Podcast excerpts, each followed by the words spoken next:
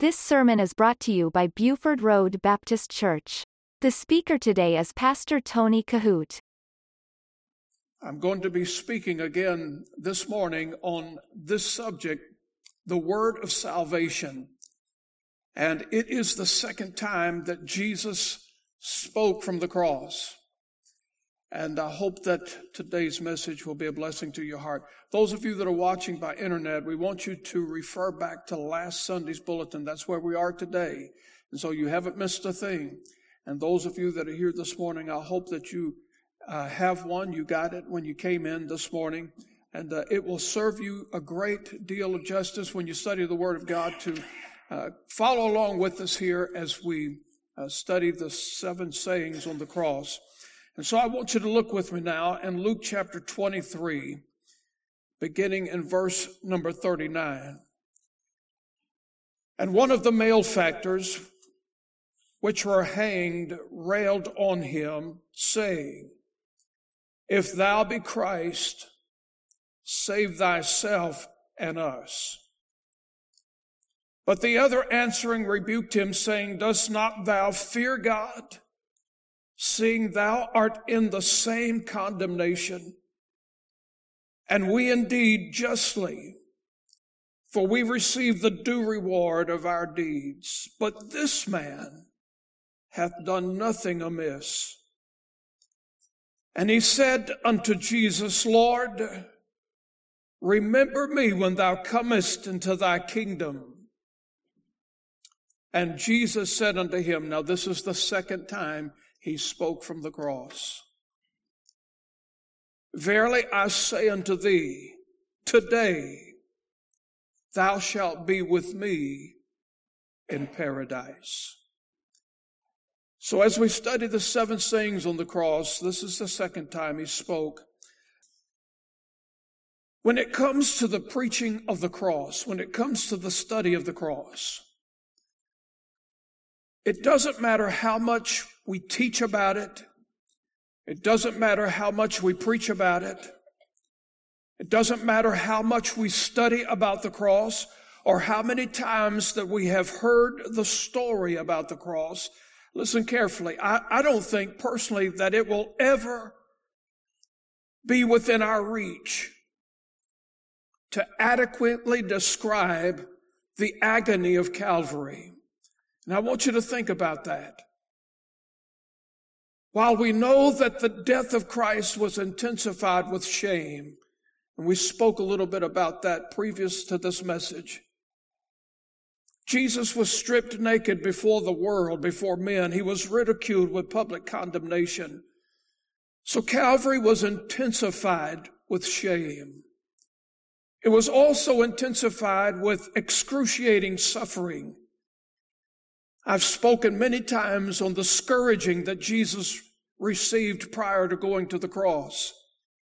When they took the cat of nine tails and whipped the flesh off of his back. But there's another verse of scripture that I do not reference as often as some of these others, and I want you to see it today because it goes right along with the scourging that Jesus received. And the scriptures found in Isaiah chapter 50 and verse number 6 and I want you to see this because we talk about in the scourging and the brutality of Jesus prior to Calvary, we, we talk about how they plucked his beard from his face and had human spittle dripping from his chin. This is the scripture, the prophecy given that that would happen in the scourging of the Lord Jesus. The prophet said, I gave my back to the smiters. They whipped the flesh off of his back. And my cheeks to them that plucked off the hair. They plucked the beard off of the face of Jesus before he went to the cross. And he said, I hid not my face from shame and spitting.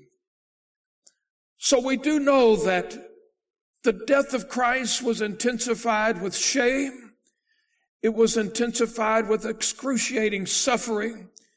When you think about the crown of thorns, when you think about them placing the cross upon the back of Jesus that was filleted wide open, when you think about the nails that he would soon have in his feet, You think about the anger, the hostility that was hovering around the cross carried out by the hands of evil and wicked men.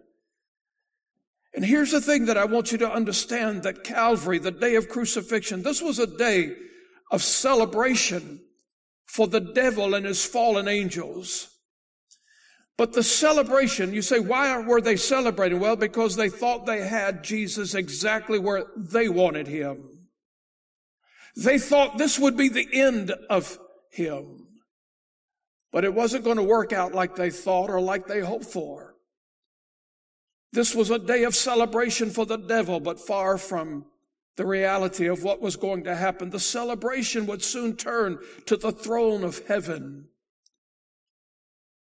And the first time that Jesus spoke, let me remind you of the words when he said, Father, forgive them for they know not what they do. And again, I want to remind you, it wasn't that they were ignorant of what they were doing. They just didn't realize the enormity of what they were doing.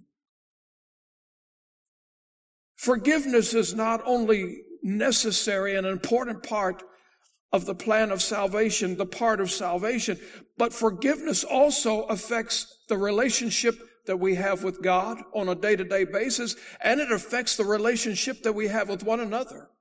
Forgiveness is a huge part of this thing. But the second time he spoke from the cross, it was in direct response to this dying thief.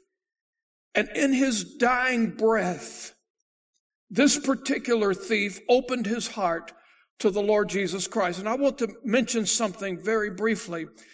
If there was ever a perfect illustration of what deathbed salvation is all about, this would be it. I have led many people to the Lord on their deathbed. I'm thinking about one particular lady right now, and she was moments from death. And she was going in and out of consciousness.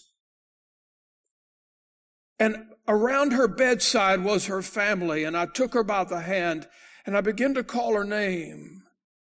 And sporadically, she would open her eyes and then she would close them again. And she was coming in and out of consciousness. She was just moments from death. And I can remember taking her by the hand, sharing the gospel. I don't know how much of it she could comprehend, but I do know this. I said, in, in these moments that are so important, would you like to trust Christ as your Savior? And she took me by the hand. I held her hand and she squeezed my hand. And I'm saying, I'm counting that as a positive response. And I prayed the prayer of faith with her and I asked her at the end of that, did you mean every word of that? She squeezed my hand and she fell off into eternity. I cannot tell you how many times I've led people to the Lord on their deathbed, but I will tell you this.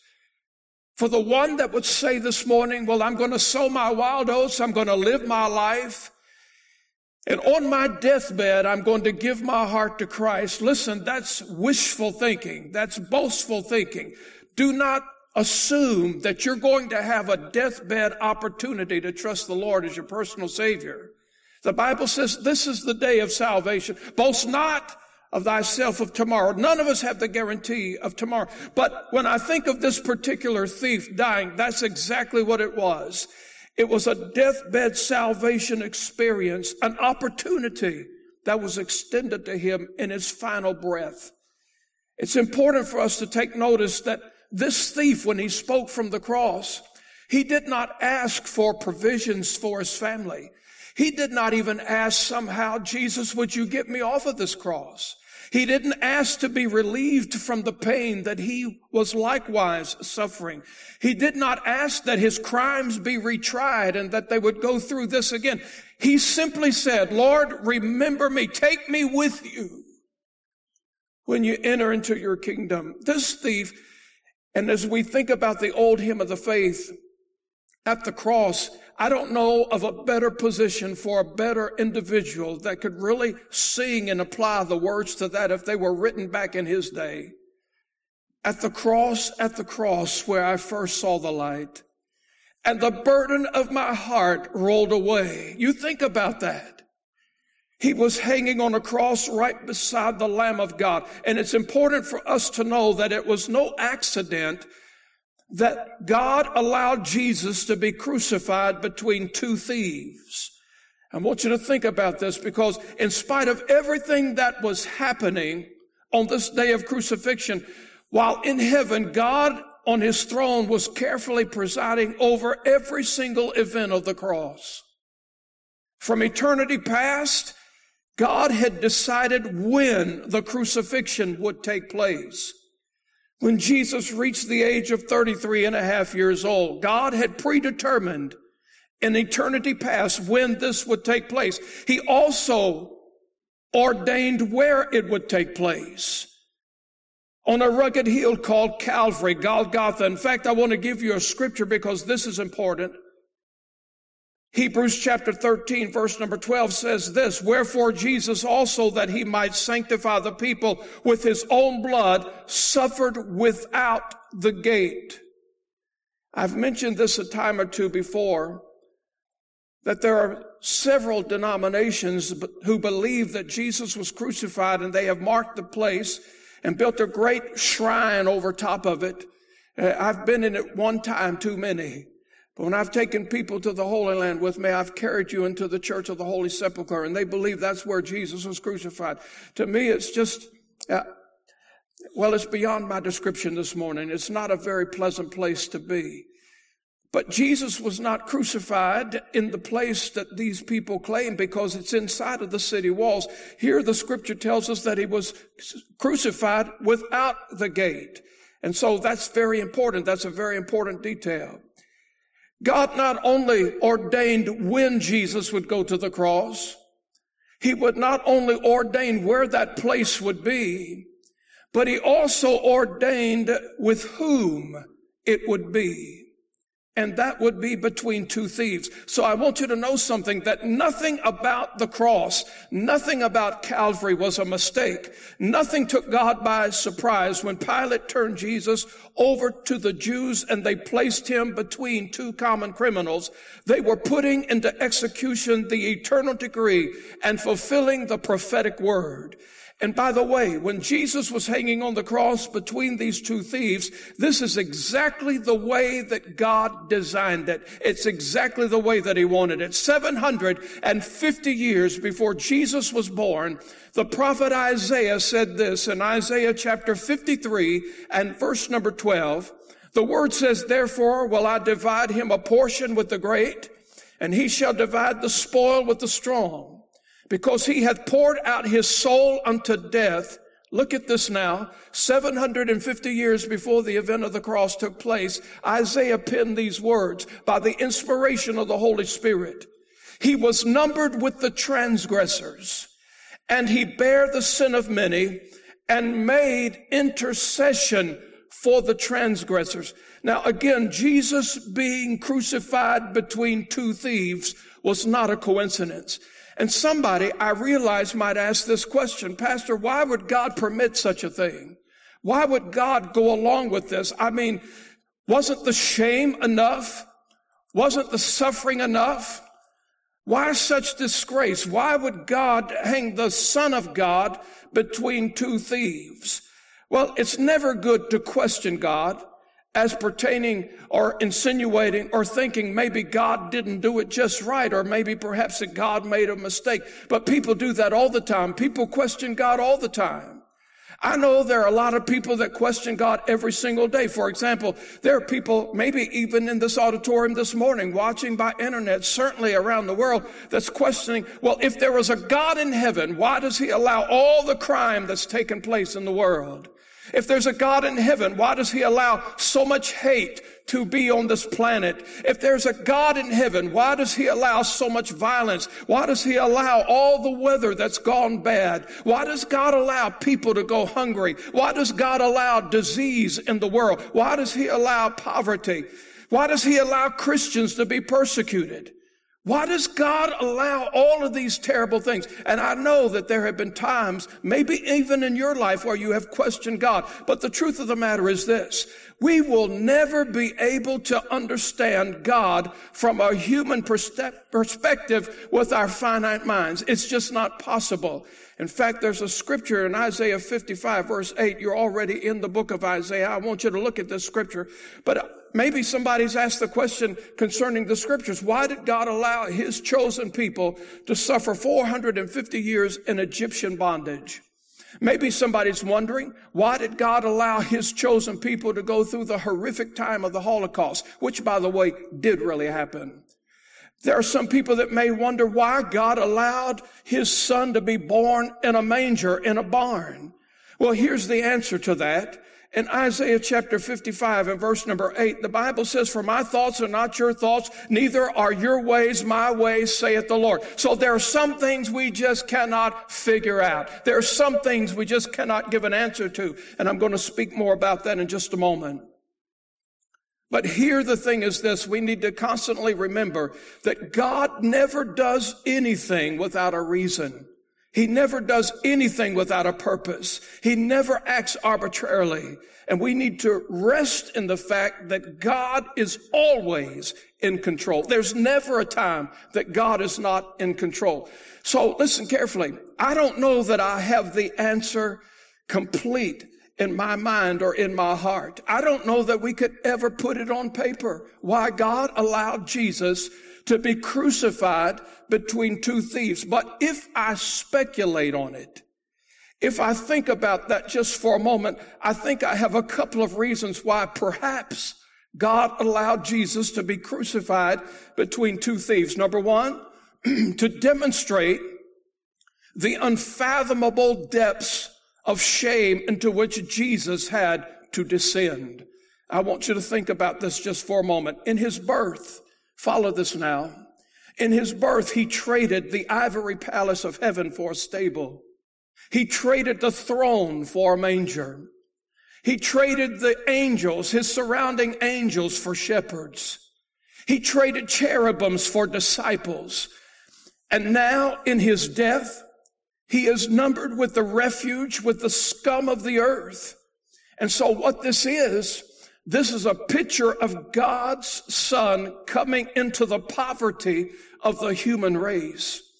Paul said it this way in 2 Corinthians chapter 8 and verse number 9. For you know the grace of our Lord Jesus Christ, that though he was rich, yet for your sakes he became poor, that through his poverty might be rich. So I want you to understand that's a possibility. Number two, Perhaps it, the reason that God allowed Jesus to be crucified between two thieves was to show us a picture of a, his position becoming our substitute. Here's the thing that we need to remember. Jesus became our vicarious substitute. Never forget that for one moment. He took our place. There was a song written many years ago that was entitled, I should have been crucified. I should have suffered and died. I should have hung on the cross in disgrace, but Jesus, God's son, took my place. That's what we cannot forget, that Jesus took our place on the cross. And then number three, perhaps God allowed Jesus to be crucified between two thieves to show us this, that no matter who it is, every single man, no matter who he is or no matter what he has done, has an equal opportunity to be saved. I don't know that I can definitively put it down, but I believe that these are three good reasons why God allowed Jesus to be crucified between two thieves, whatever the reason was. Here's the important lessons that we learn from that. One thief rejected Jesus. The other thief received him. Both of these men were equally near the Lord. Both of these men, they saw him and they heard him. Both of these men were wicked men. Both of these men were thieves. Both of these men were worthy of death and both were suffering. Both were dying. And both urgently needed forgiveness and salvation. Here's the big difference. One man died in his sin. The other man died with faith in Christ. And I wonder if we realize that this exact thing is going on all over the world today. People are in the same condition. People are in the same circumstances. They have the same troubles. They're headed for the same devil's hell. Some people go to a church, and you think about this. I think about it all the time. Some people go to a church, they stand and they sing the same songs. They hear the same message going forth from the pulpit. They have access to the same Holy Spirit. Yet somebody can come to a house of God where the gospel is being preached correctly. One person can hear it and go home lost. Another person can hear it and go home saved. You think about that. One leaves blind and one leaves forgiven. The undisputable truth is this that anybody that walks through these doors has the same opportunity as the other. Those of you that are watching today understand this that the gospel message as it goes forth from this pulpit, I don't know what ears they're falling on, but everyone listening whether you're here this morning or you're watching today, everybody has the same equal opportunity to be saved. Thank God that the gospel is for all men. Think about that. The Lord said, go into all the world and preach the gospel to every creature. So we have to remember that the gospel of grace is free to everybody. Thank God it doesn't cost any money. It doesn't require any work. There's no age limit to it. There's no waiting period. It's the gift of God. The Bible says this, for the wages of sin is death, but the gift of God is eternal life through Jesus Christ our Lord. It's a free gift. And what a beautiful picture of God's grace we see in the salvation of this dying thief. This dying thief turned to Jesus when it appeared that Jesus could not save himself, much less anybody else. I'm telling you that when the Jews had prevailed, this man turned to Jesus when his own disciples forsook him, when public opinion was unanimously against him. Now listen carefully. The Bible doesn't say that there was a sermon going on while the crucifixion was being conducted, when Jesus was hanging on the cross saying, Father, forgive them. Listen, nobody was down at the foot of the cross during all the brutality of this while Jesus was still alive. While he was being crucified, nobody was down at the bottom of the cross preaching a message, Behold the Lamb of God, which takes away the sin of the world. Nobody was doing that. However, when Jesus did die, there was a Roman centurion that said, Truly, this man is the Son of God. Yet this thief looked beyond all doubt and with unquestionable faith, he made this request of Jesus. Now, what are the lessons we learn from this thief? Number one, quickly, he represents us as sinners. And here's the thing, maybe I can set this in a little order for you this morning because many people have tried to portray this thief as a good thief. And maybe this thief was a better thief than the other thief. We need to remember this that at the time this was taking place, prior to this man saying, Lord, remember me when thou comest into thy kingdom. Here's the important truth that I want you to see this morning. Prior to that, this thief was just as bad as the other thief, saying the same bad things to Jesus as one another were saying. You say, you got a scripture for that? Yes. I want you to look at Matthew chapter 27 real quickly. And I want you to see this in Matthew chapter 27 and beginning in verse number 38. This is important because you see, this, this thief did not become a good thief on the cross. I want you to see this. In first Matthew 27 verse 38, then there were two thieves crucified with him, one on the right hand and another on the left. And they passed by, look at that, and they that passed by reviled him, wagging their heads and saying, Thou that destroyest the temple and buildest it in three days, save thyself. If thou be the Son of God, come down from the cross. Likewise, also the chief priests mocking him with the scribes and elders said, He saved others, himself he cannot save. If he be the king of Israel, let him come down from the cross and we will believe him. That's exactly what the devil wanted. The devil wanted Jesus to come down from the cross. He didn't want this to go all the way. But look at this, verse 30, 43. He trusted in God. Let him deliver him now. If he will have him, for he said, I am the son of God. Now look at this. This is the key in verse 44. The thieves, not the bad thief. You see, we can't put these men in categories as a good thief and a bad thief. They, they were thieves. They were being crucified for their crimes. The thieves, notice that in the plural tense, also, which were crucified with him, cast the same in his teeth. So what was happening while we think about the bad thief saying all of the bad things, we have to remember that the fella that we call the good thief, he was also saying those exact things for a few moments prior to his eyes being opened up. He turned to Jesus now when those disciples forsook the Lord. And you think about this. He looked beyond all doubt at one particular point and he represents us as sinners. And, and he was the same in heart as the other thief. He was saying the same things. He was mocking just like the others were. And for a period of time, there was no difference, but slowly his eyes started to open up. And here's the truth out of that. It's a sad thing when men's eyes are open to the truth and they still reject the Lord. You think about it. Both of these men were hanging on a cross, the Lord Jesus in between, both hearing the same words of compassion, both seeing this beautiful, spotless, sinless Lamb of God, yet taking upon himself the sin of the world. Think about it. When men's eyes were opened, the eyes of this thief was open to the fact uh, and think about it. Jesus wasn't preaching a message. Nobody was down there preaching a sermon.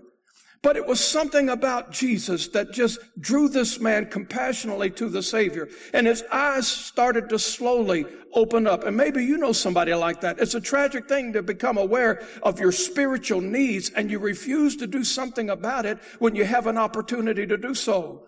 Another lesson, number two, is this. We learn from the thief is this man has to come to the end of self before they can be saved. To see ourselves, listen carefully, to see ourselves as lost sinners is not enough.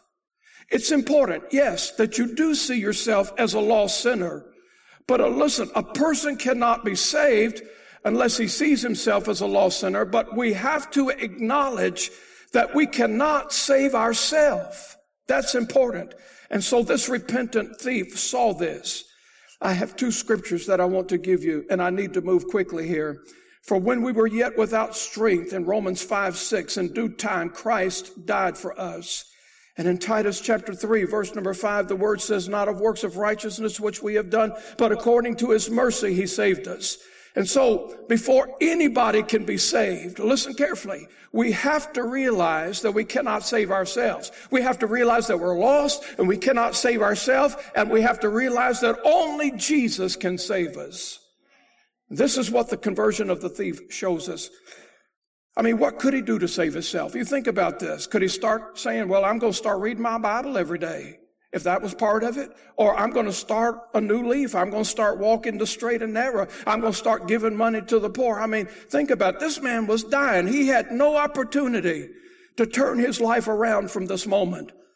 This thief could not do anything to save his life, to save himself. He realized that only Jesus could do it. Number three, real quickly, another lesson this thief teaches us is that we do not have to be baptized to go to heaven. Now, let me tell you, if there's one thing that I have had to explain to countless people through the years, and, and predominantly the denomination, uh, the, the Church of Christ, they firmly, vehemently, adamantly believe that if you're going to go to heaven, you're going to have to be baptized. And I had a young man in my office one time, and he wanted to debate that. And uh, I said, Well, what scripture do you have that you got to be baptized to go to heaven? And he said, well, he said, it's just that the thief, he died under the law. I said, under the law? I said, what's that got to do with it? I said, first of all, he didn't die. Under, oh yeah, he died under the law. And I said, he absolutely did not. And I need to show you this. I know our time's getting away. I want to get that to that paradise question for you in just a minute. But I want you to see something here in Luke chapter 23, 43. Look at the scripture. The Bible says, and Jesus said unto him, Verily I say unto thee, today thou shalt be with me in paradise. Now, I want to teach you a biblical truth this morning. I may go over a few moments, but hey, we hadn't been here in three weeks. Somebody say amen. All right. So let me give you this now. I want you to see this truth. In John chapter 19, because I asked a young man, I said, what scripture are you using? Well, he died under the law, and that's as far as he could take it. I said, the thief did not die under law. I want you to, I want you to see something here. Same thing I shared with this young man in Luke, in John chapter 19. I want you to notice something in verse 31. The Jews, therefore, because it was the preparation that the bodies should not remain upon the cross on the Sabbath day, for that the Sabbath day was a high day, besought Pilate that, look at this, that their legs might be broken and that they might be taken away. Then came the soldiers and brake the legs of the first and of the other which was crucified with him. But look at verse 33. But when they came to Jesus and saw that he was dead already, these thieves did not die until after Jesus had died. Jesus died first. So let me tell you this. That was the age of grace. When Jesus died on the cross, that's when the age of grace became afresh. Before his death on the cross, people were living under the law. When he died on the cross, it became the age of grace. Now these thieves, they were still alive the Roman centurions were going to expedite the crucifixion, breaking their legs. You know how it was. They were hanging on the cross with their feet nailed to the cross. They were bent like this. And what the thieves would do ever so often, or what uh, people did of all persuasions that were crucified under Roman authority, they, they would hang on the cross and they would push themselves up just a little bit to have an air a, a, gap of air, a breath of air in their lungs. And then they would fall back down. And then ever so often they would push themselves back up and breathe. And then they would collapse again like this. But here's the thing.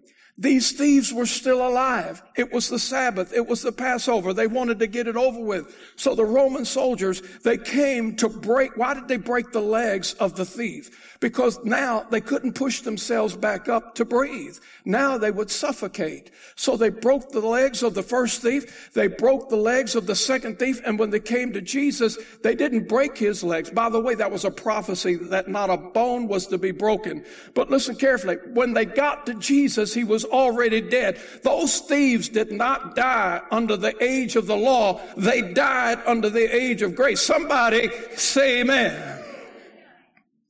And look at this. Jesus didn't say, this day thou shalt be in paradise. Look at it carefully. He said, this day thou shalt be with me in paradise. And that's significant. When a person today, when a believer today in the age of grace dies, they go immediately directly to heaven where the Lord Jesus is. Paul said in 2 Corinthians chapter 5 verse number 8, to be absent from the body is to be present with the Lord. But I want to say a couple of things about paradise for the next few moments, if I can. You have on your bulletin today, where was it, where is it, and what is it? Now let me say this. There are a lot of things in this Bible in the 66 books that we don't understand. There are a lot, no matter how many times that we read this book, there's not a human being on the face of this earth that will ever master this Bible. Not one person on the earth, and I don't care how many uh, seminaries and theologians there are, nobody will ever master this book from cover to cover. The truth of the matter is, there's a lot of things that Jesus did that's not even in this Bible. And the scripture is John 21, verse number 25. And I want you to see this. Time is running fast.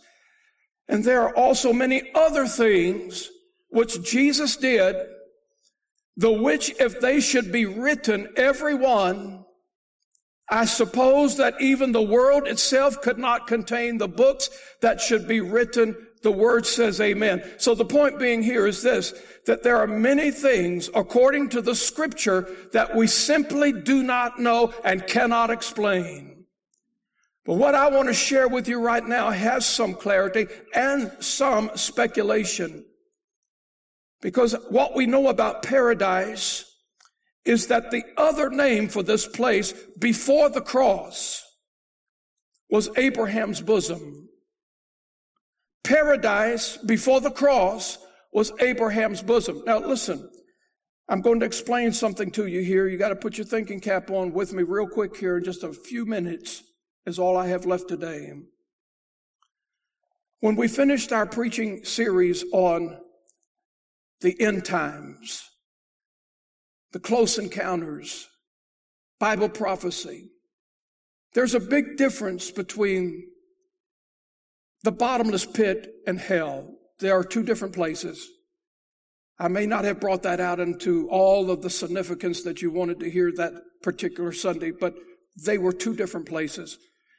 Before the cross, you have to understand something that paradise, according to the scripture, the first thing, now, you, it was Abraham's bosom. I'm going to give you the scriptures for that in just a minute. But here's what I believe happened when Jesus died on the cross. When he bowed his head and gave up the ghost, and we'll get to that particular saying in the next couple of weeks. Father, into thy hands I commit my spirit. And the word says he bowed his head and gave up the ghost. Now, what did he do? The Bible says that Joseph of Arimathea and a man named Nicodemus besought the body of Jesus. They went to Pilate and said, can we, can we bury him? And Pilate gave them permission. So they went and took the body of Jesus off of the cross and they began to prepare him for his burial. They wrapped him in these spices, aloe and myrrh. We'll get to that as Easter Sunday draws near. But I want you to see a very beautiful passage of scripture in the book of Hebrews chapter 9 verse number 12. What did Jesus do? Because listen, it wasn't the, it wasn't the words that Jesus spoke that brought salvation to us. It wasn't the good life that he lived. It wasn't the good example that he showed to us that brought us salvation. The thing that brought salvation to mankind was the precious blood of Jesus. The Lord Jesus had to be crucified. He had to shed his blood because the Bible says without the shedding of blood, there's no remission. We'll read that in just a minute. It's the blood that saves us. It's the blood that seals us. It's the blood that keeps us. So when Jesus shed his blood on the cross, keep in mind, we don't know everything about this Bible that we would like to know. But listen carefully. I believe the first thing that he did when he said, Father, into thy hands I commend my spirit, he bowed his head and gave up the ghost. I believe the first thing he did while in the process, I'm talking about in the spirit, I believe that he presented the sacrificial blood on the mercy seat of heaven. Why do you believe that? In the book of Hebrews chapter 9 verse number 12, the Bible says, neither by the blood of goats and calves, but by his own blood, he entered in once, look at this, into the holy place having obtained eternal redemption for us. There is absolutely no one that can go into heaven without the blood of Jesus being applied to their heart and their life. I don't care what you say, what you do, nothing but the blood. What can wash away my sin? Nothing but the blood of Jesus. Look at this. In verse 22, and almost all things are by the law purged with blood, and without the shedding of blood is no remission. Verse 23, it was therefore necessary that the patterns of things in the heavens should be purified with these, but the heavenly things themselves with better sacrifices than these. For Christ is not entered into the holy places made with hands, which are the figures of the truth, but into heaven itself, now to appear in the presence of God for us. Nor yet that he should offer himself often. So you don't get saved but one time. One time is enough. One time Jesus died on the cross. One time was enough. He shed his blood one time. One time's enough. One time being justified from our sins is enough. Look at this. Nor yet that he should offer himself often as the high priest entered into the holy place every year with the blood of others. For then must he often have suffered since the foundation of the world. But now, once, once, once, in the end of the world hath he appeared to put away sin by the sacrifice of himself. So this is what I believe happened. When the Lord Jesus bowed his head and gave up the ghost, I believe he went directly in spirit to the mercy seat of heaven and presented the blood. And he said to his father, here it is. Nothing can wash away the sin of the world but this blood, your blood, your holy righteous blood. And I believe he put that blood on the mercy seat of God. Then I believe he descended into the lower parts of the earth, which by the way, hell was divided into two places, a tormenting side and a comforting side. It had two parts to it. And Luke chapter 16, let me speed read this for you real quick here. There was a certain rich man, Luke 16, 19, look at it on the screen here, which was clothed in purple and fine linen and fared sumptuously every day. And there was a certain beggar named Lazarus, which was laid at his gate full of sores and desiring to be fed with the crumbs which fell from the rich man's table. Moreover, the dogs came and licked his sores. And it came to pass that the beggar died and was carried by the angels into Abraham's bosom. The rich rich man also died and was buried. And in hell he lift up his eyes. Look at this now, being in torments. There was a tormenting side and there was a comforting side. Lifted up his eyes, being in torments, and he seeth Abraham afar off and Lazarus in his bosom. And he cried and said, Father Abraham, have mercy on me and send Lazarus that he may dip the tip of his finger in water and cool my tongue, for I'm tormented in this flame. But thou, notice this, Abraham said, Son, remember that thou in thy lifetime receiveth thou good things and likewise Lazarus evil things. But now he is comforted and thou art tormented. And beside all of this, here's what I want you to know. Hell was divided into two places. Talking about the great gulf fixed here. It was a tormenting side and it was a comforting side. The rich man was in hell in the tormenting side. Lazarus was in the comforting side. In between the two, there was a great gulf fix. People could not go back and forth, but they could see one another. They could hear one another. They could talk to one another, as the scripture's clear and plain right here. And besides all this, look at this, between us and you, verse 26, there is a great gulf fix, so that they which would pass from hence to you cannot, neither can they pass to us that would come from thence. And so here's the thing.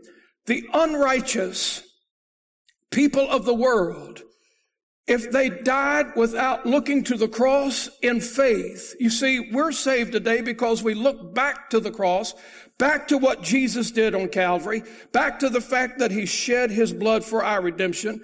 But prior to the cross, those who were living in the day of the law prior to Calvary, they were saved by faith looking to the cross. Do you remember what Isaiah the prophet said in Isaiah chapter 53? He was wounded for our transgressions. He was bruised for our iniquities. The chastisement of our peace was upon him. And with his stripes we were healed. 750 years before Jesus went to the cross, Isaiah said he was wounded for our transgressions. So people prior to the cross, they were saved by faith, looking to the fact that the Messiah, Jesus, the Lamb of God, would die on the cross, shed his blood.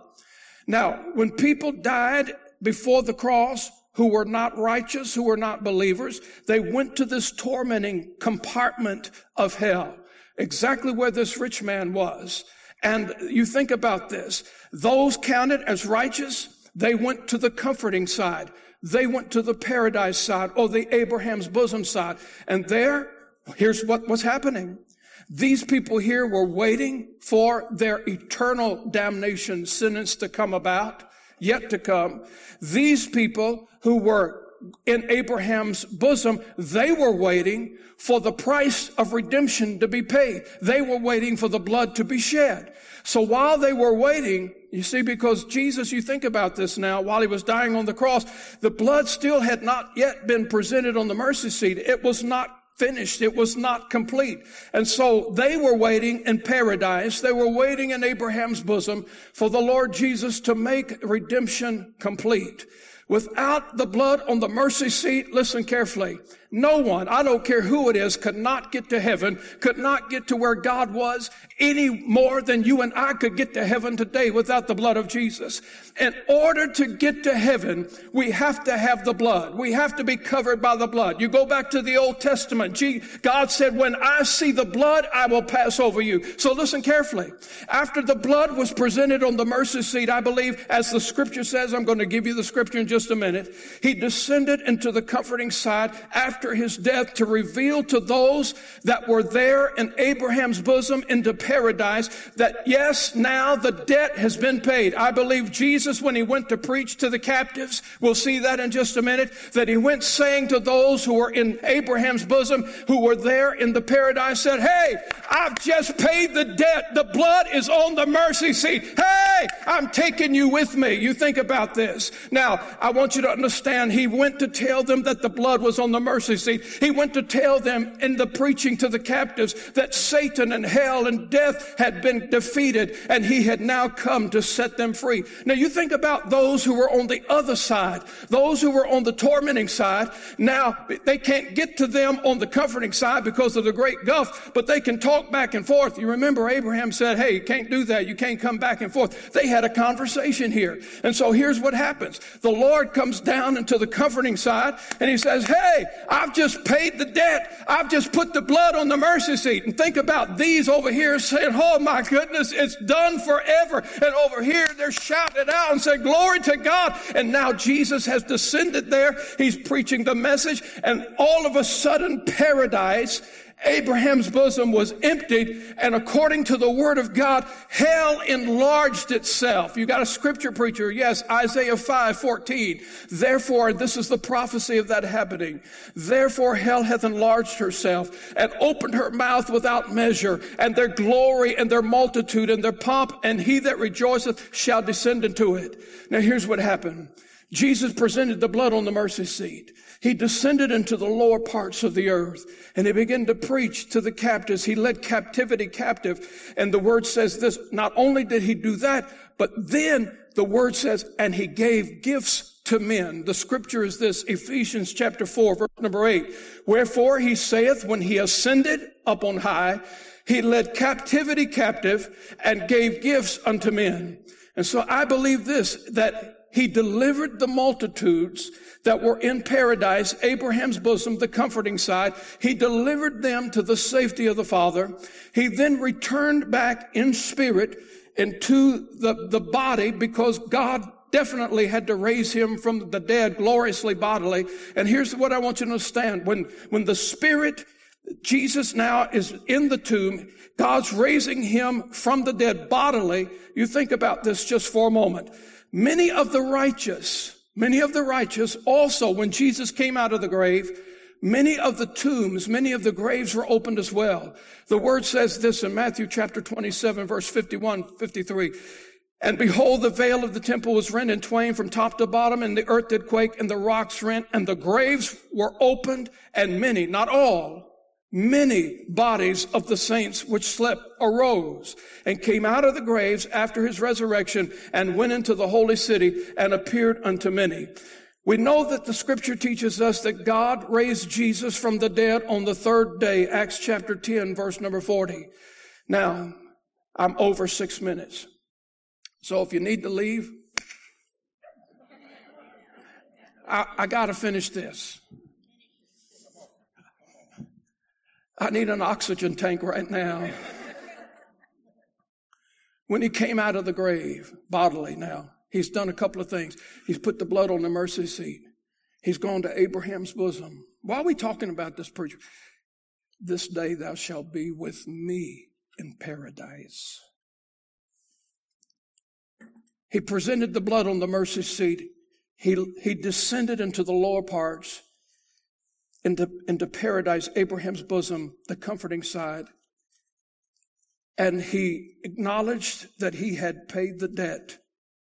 He delivered those that were waiting for all these years for the debt to be paid to the Father. Some of them came out of the grave. They had another ministry, it's another sermon. But when he came out of the grave, he had a conversation with Mary. And this is where a lot of folks would get hung up. And I want you to see this is very important. If I don't have time to finish much of it, I want to finish this. Look at this. He came out of the grave, had the conversation with Mary, John 20, 17. I want you to see this. When the Spirit of Jesus replenished his body that was in the grave, you remember God had to raise him from the dead bodily. And when he did that on the third day, the word says Jesus went into the city and showed himself alive for 40 days. But when it first happened, when he first came out of the grave, in John 20, verse 17, you remember what Jesus said to Mary here? He said, Touch me not. For I have not yet ascended to my Father, but I go to my brethren but go to my brethren and say unto them, I ascend unto my Father and your Father, and to my God and your God. Now, I asked Justin to put a very special word on the screen for you. It's a Greek word. And in your Bible, if you've looked at John 20, 17, by the word touch, because this is where even I know a lot of preachers that miss this truth right here. This is very important. This is a Greek word. This is a Greek word for, tr- for touch. This word right here does not mean a physical touch. This Greek word for touch means to linger, to stay. When you look this up in the Greek, that's what that means. And, you, and that's how you have to study the Bible. You got to be correct with these things. Jesus, Jesus wasn't saying, don't touch me, Mary. A lot of people think that. I'm going to show you why he didn't imply that, why he didn't mean that. But what he was saying is this don't linger here. I want you to go tell the others that I'm alive, that God has raised me from the dead. I've got work to do. You've got work to do. Don't linger. That's what this word means. Don't linger. And I want you to go. Now, here's the thing.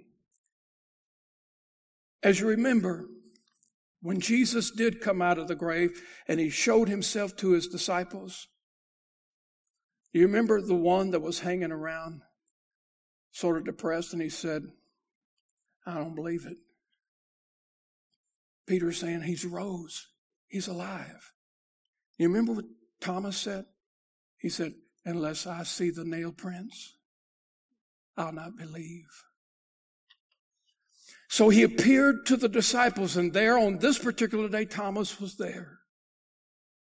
And Jesus said to Thomas, Reach hither thy hand and touch me. So that is why, that is why the word touch to Mary was not physical, don't touch. Why would Jesus tell Mary not to physically touch him and then he turn around and tell Thomas to do it? Are you with me? It wasn't, a, it wasn't to linger, is what he said. Now, it's impossible to finish this message at this point. Paradise,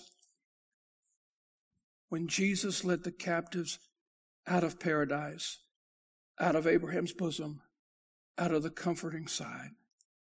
Hell enlarged itself, which meant paradise wasn't there anymore. When the Lord Jesus took those that were captive or those righteous who were there prior to the cross, with them he took paradise. Paradise is heaven. Paradise is where the Lord is. It's the third heaven. You got a scripture for that, preacher? I got a scripture for everything I'm talking about. Look at this, 2 Corinthians chapter 12, verse 2 and 4. Paul said, I know musicians come forward. I'm out of time. I knew a man in Christ above 14 years ago, whether in the body I cannot tell, whether out of the body I cannot tell. God knoweth. Such a one caught up. Look at this. Third heaven, third heaven. That's where God's throne is. And I knew such a man, whether in the body or out of the body, I cannot tell. God knoweth how that he was caught up into paradise. Up, not down. Not down in the lower parts. Caught up into paradise. and he heard unspeakable words which is not lawful for a man to utter. Before the cross, paradise was Abraham's bosom. After the cross, paradise is heaven, where God is. When Jesus said to the thief, This day thou shalt be with me in paradise. Oh, friend, listen, he took that thief with him. It was a journey. This is what the Lord did. He put the blood on the mercy seat. He descended in the lower parts. He led captivity captive. God brought him out of the grave on the third day bodily. He showed himself alive for 40 days. And then he gathered his disciples to the Mount of Olives on the 40th day. And he said, Go ye into all the world and preach the gospel to every creature, baptizing them in the name of the Father and of the Son and of the Holy Spirit. The dying thief rejoiced to see that fountain in his day. And there may I, though vile as he, wash all my sin away. When Jesus looked at that thief and said, Hey, you're going to be with me in paradise. Today thou shalt be with me in paradise. You listen to Pastor Tony Kohout. For more information, visit our website at BufordRoadBaptistChurch.com.